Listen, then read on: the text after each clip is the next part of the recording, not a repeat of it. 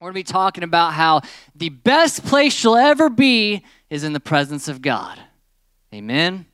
The best place you'll ever be is in the presence of God. We're going to be starting over here in the book of Luke, chapter 10, actually, chapter 10 this week. I know last week I said chapter 10, but I meant chapter 5. It happens. Just saying, we're not all perfect. Don't throw your stones or your Play Doh at me. Don't throw it. Don't throw it.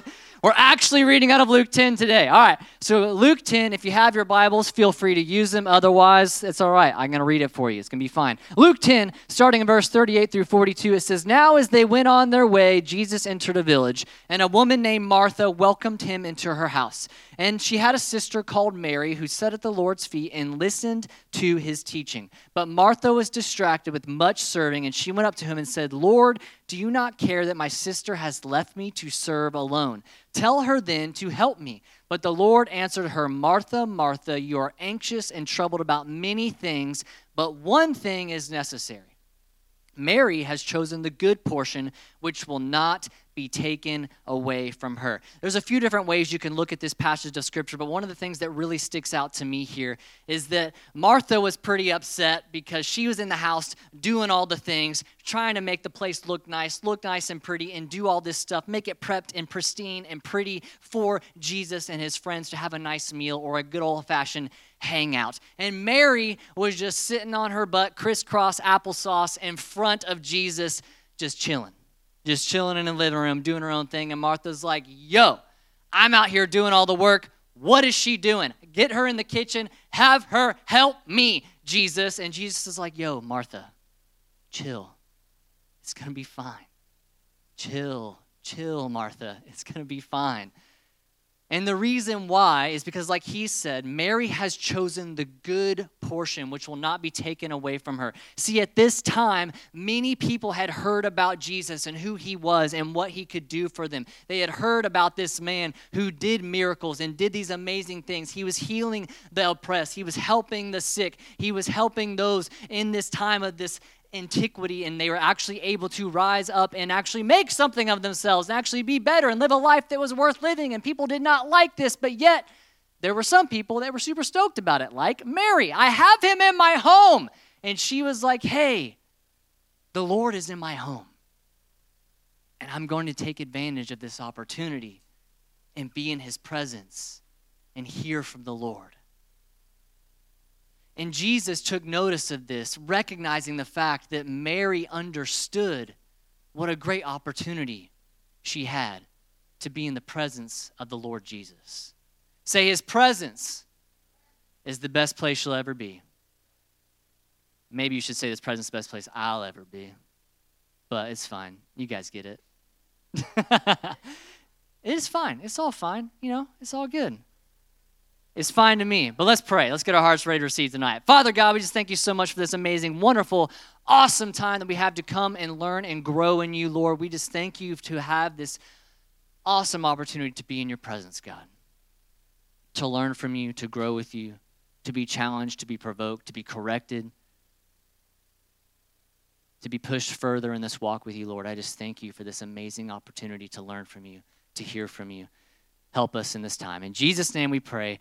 Amen. I love it so much because you guys are like, what is all this Play Doh on my seat for? And, I, and most of you have been doing pretty good and you haven't opened it. Jenny, I'm just kidding. No, it's fine. It's fine. I wanted to see. I, was curious if I put it here, who would open it, who wouldn't. And, and that's fine. That's all right. No big deal. I'm totally cool with it. If you want, you can go ahead and take it out if you'd like to. That's totally cool with me. I'm not going to judge you. You can play with the Play Doh. It is called Play Doh. You can play with it. You can look at it. You can craft something. And what I would like you to do, if you would want to, if you would like to participate in this time, you're welcome to create something out of this Play Doh. You're welcome to, to morph and shape something, if you will. And I, and I like how everyone has a different way of doing things. Oh my gosh. Yeah, this is like brand new Play Doh. You really got to work it out of there. there's, there's some Play Doh up in there. I'm going to give you guys about 10 minutes to get your Play Doh out. I'm just kidding. We're going to take a brief 10 minute intermission while we all get our Play Doh out of our Play Doh cups here. How crazy would that be? Everyone take a break for 10 minutes and get your Play Doh out. The thing about Play-Doh that's really cool is there's so much opportunity with Play-Doh. The, the, the, the, the, the potential is endless here. You can really do with it whatever you want to do with it. You know what I mean? Like me, myself, I only have like a couple things that I can do with Play-Doh. I can make a ball. I can make a snake. And I can make a snowman out of multiple balls. You know what I mean? Like You know what I mean? And, and that's about the extent of it. I, and if I try really hard, I can actually make a cube. And that's about it. That's about it.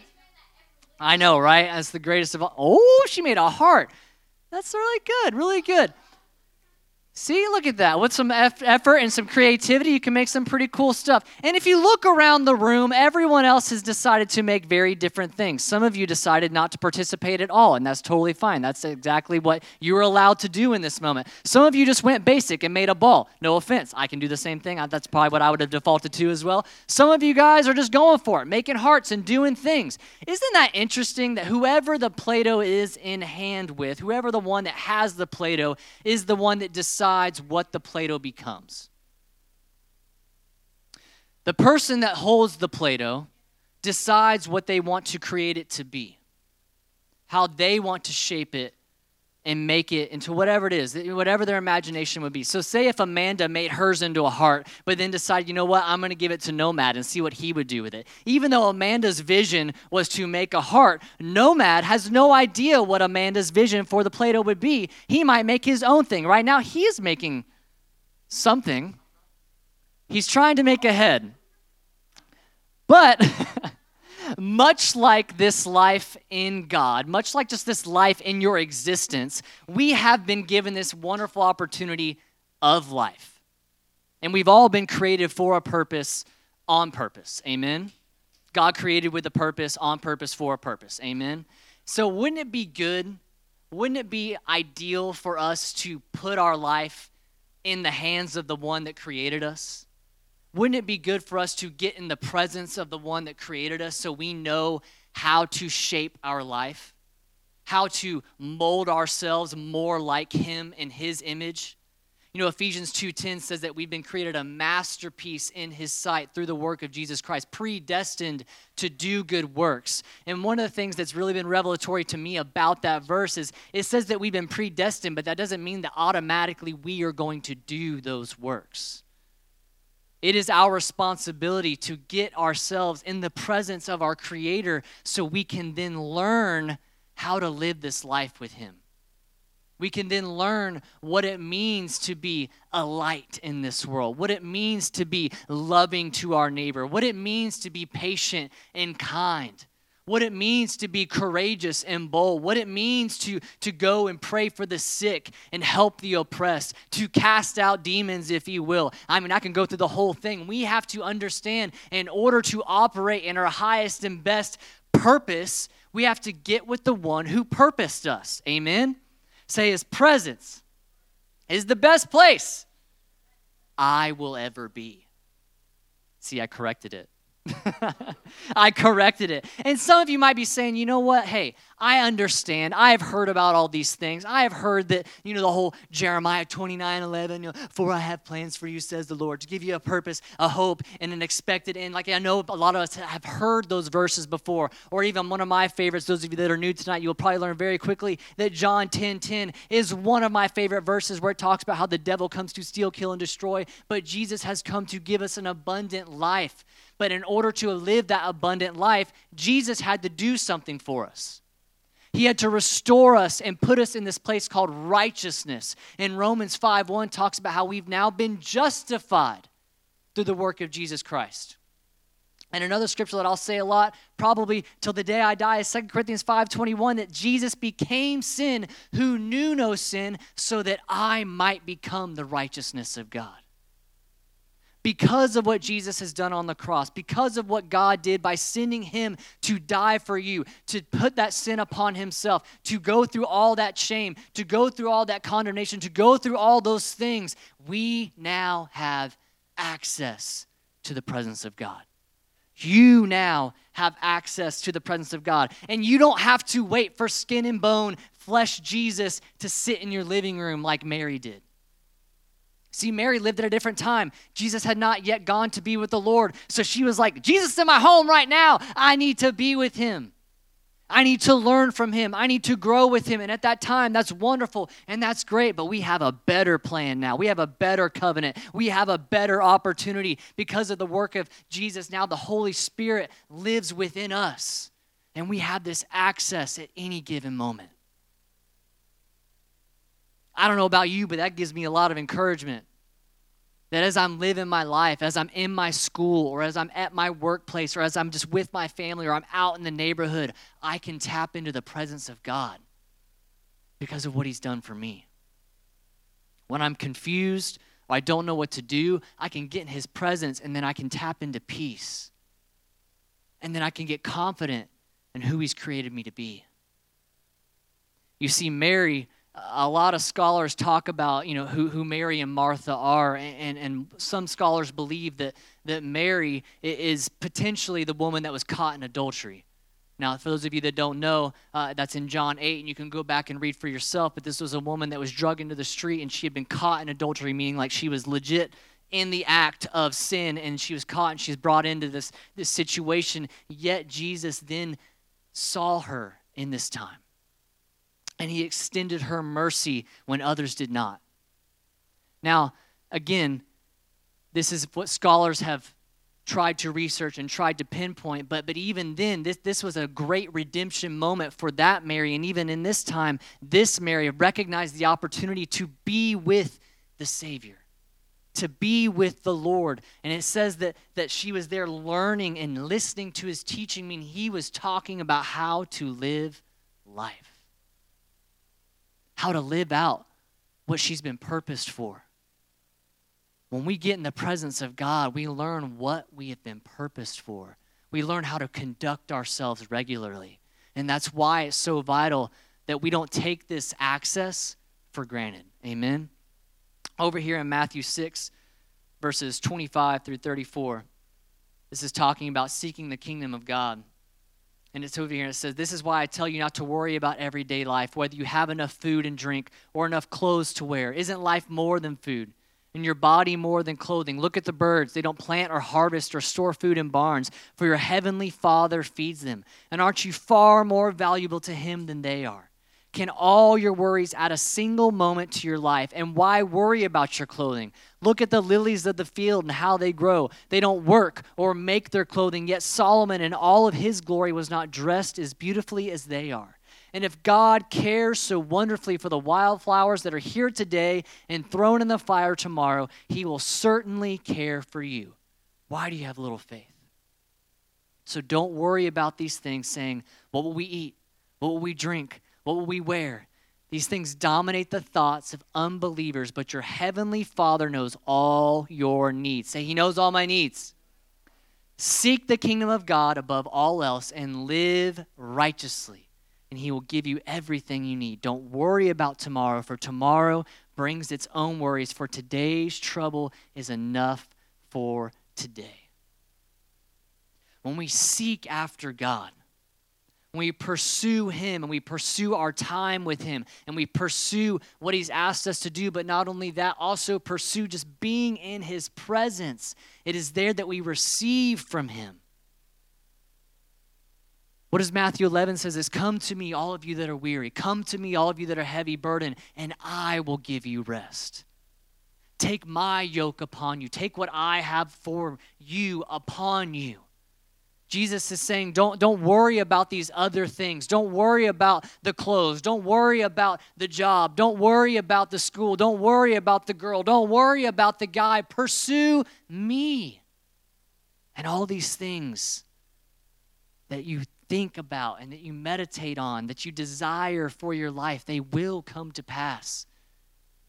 You know, the Bible does talk about that he will reward those that diligently seek him, but it also talks about those that delight themselves in the Lord. He will give them the desires of their heart.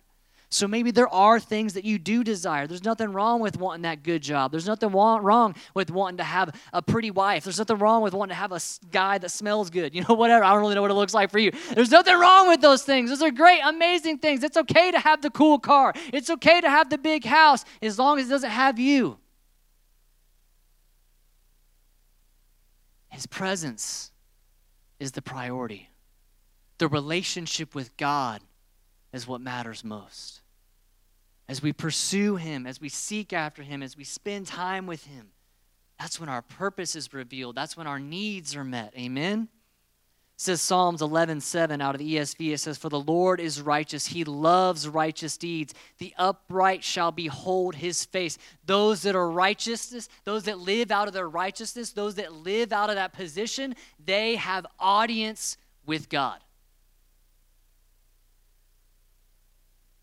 When you pray, He hears you.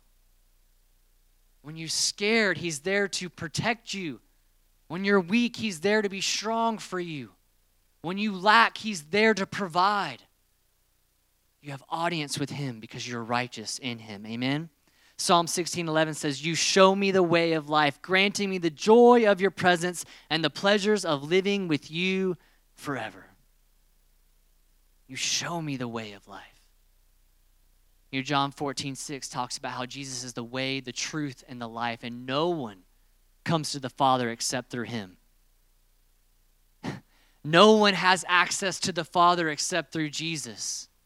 And it's in that time that we actually learn what it's like to actually live out the way, to live out the truth, which ultimately leads to the good life, the abundant life, the highest and best life. You know, you can dream of being a doctor. You can dream of being a sports star. You can dream of being a streamer. I don't know what it looks like for you. You can dream of all those things. But the highest and best version of that is found in Him and following after what He asks you to do. We can only do so much in our own strength. But God, the one that created me, the one that created you, He has all the supplies that we need. He has what you need, and it's found in His presence. Amen. James 4 8, out of the ESV, it says, Draw near to God, and He will draw near to you. Cleanse your hands, you sinners, and purify your hearts, you double minded. See, I love that about God is that we're not perfect and he understands that, but as we move towards Jesus, he actually ends up perfecting our imperfection. He helps us in this process of sanctification. Yes, we might mess up. Yes, we might fall short, but he's the one that helps make up the difference. He's the one that shows us how to do it a better way. He's the one that offers forgiveness and then shows us how to get back out there and try again. But we have to draw near to him and He in return will draw near to us. He will cleanse us and help pure us of this double mindedness. I don't want to live for myself and also try to live for Jesus. We can't be double minded. We either got to live one or the other. You know, earlier on in Matthew 6, it says you can only serve one master. If you try to serve two, you will love one and hate the other. So it's best that we follow after the one who created us. You know, much like this Play Doh, that's a sword. That's really awesome. I like that. That's really nice. Careful with that. but He is the one that knows what our life's supposed to look like. We can try our very best, I can do my very best, like Dean, and try to make a sword, but I will never make a sword as good as that. And that's not even that great. No offense. It's pretty good. It's awesome. It's really good, but I wouldn't trust it in a sword fight. but what I'm saying is, like, I would never be able to do that because that was Dean's vision. That's what Dean knew how to make. Cody didn't have that. I don't got that. I could try all day long, but it'll never look like that. But Dean knew. And that's what God says about us. We can try our very best all day, very long, and it will never work up. It'll never measure up to what God can do for you. Amen? Last scripture for you guys, Second Corinthians 3:17 through 18. It says, Now the Lord is spirit, and where the spirit of the Lord is, there is freedom. And we all, with unveiled face, beholding the glory of God, are being transformed into the same image from one degree of glory to another. For this comes from the Lord who is Spirit. Where the Spirit of the Lord is, there is liberty. Where His presence is, there is liberty. We can be open and real and honest with our God that, hey, I don't know what I'm doing. I don't know how to do this. And how freeing is that, that in this society of where we're supposed to make something of ourselves and we're supposed to grind and put our head down and just try to make it work, that we no longer have to put that pressure on ourselves. That when we get in the presence of God, there's this freedom and that bondage can be released off of us, and then we can be transformed into the image that He created us to be in. There's freedom in His presence, there is growth in His presence, there is peace in His presence, there is rest in His presence. And the best thing that's in His presence is His love. Amen. God loves you so very much. God cares for you so very much, and He wants a relationship with you. He wants to have audience with you. He wants to help you in this life, but we must first allow Him to have His hand on our life. Amen? Let's bow our heads and pray. Father God, I just thank you for this great, awesome time that we've had together, Lord. I pray that you've stretched us, that you've challenged us, Father God, that you've told us a better way of doing things, and you've highlighted the necessity of your presence, Lord. I pray that as we leave these four walls tonight, that you encourage us how easy it can be to tap into your presence, God. That we don't have to wait for this room.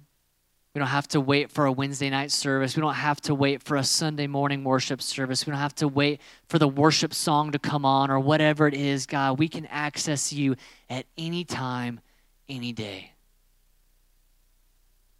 I thank you, Lord, for giving us access to you, giving us audience with you. Lord, I pray for every single person in this room tonight that you give them the courage to get in your presence, to take advantage of this amazing privilege and opportunity to have relationship with you and engage with you in a completely new way than ever before. We thank you for it, Lord. In Jesus' name.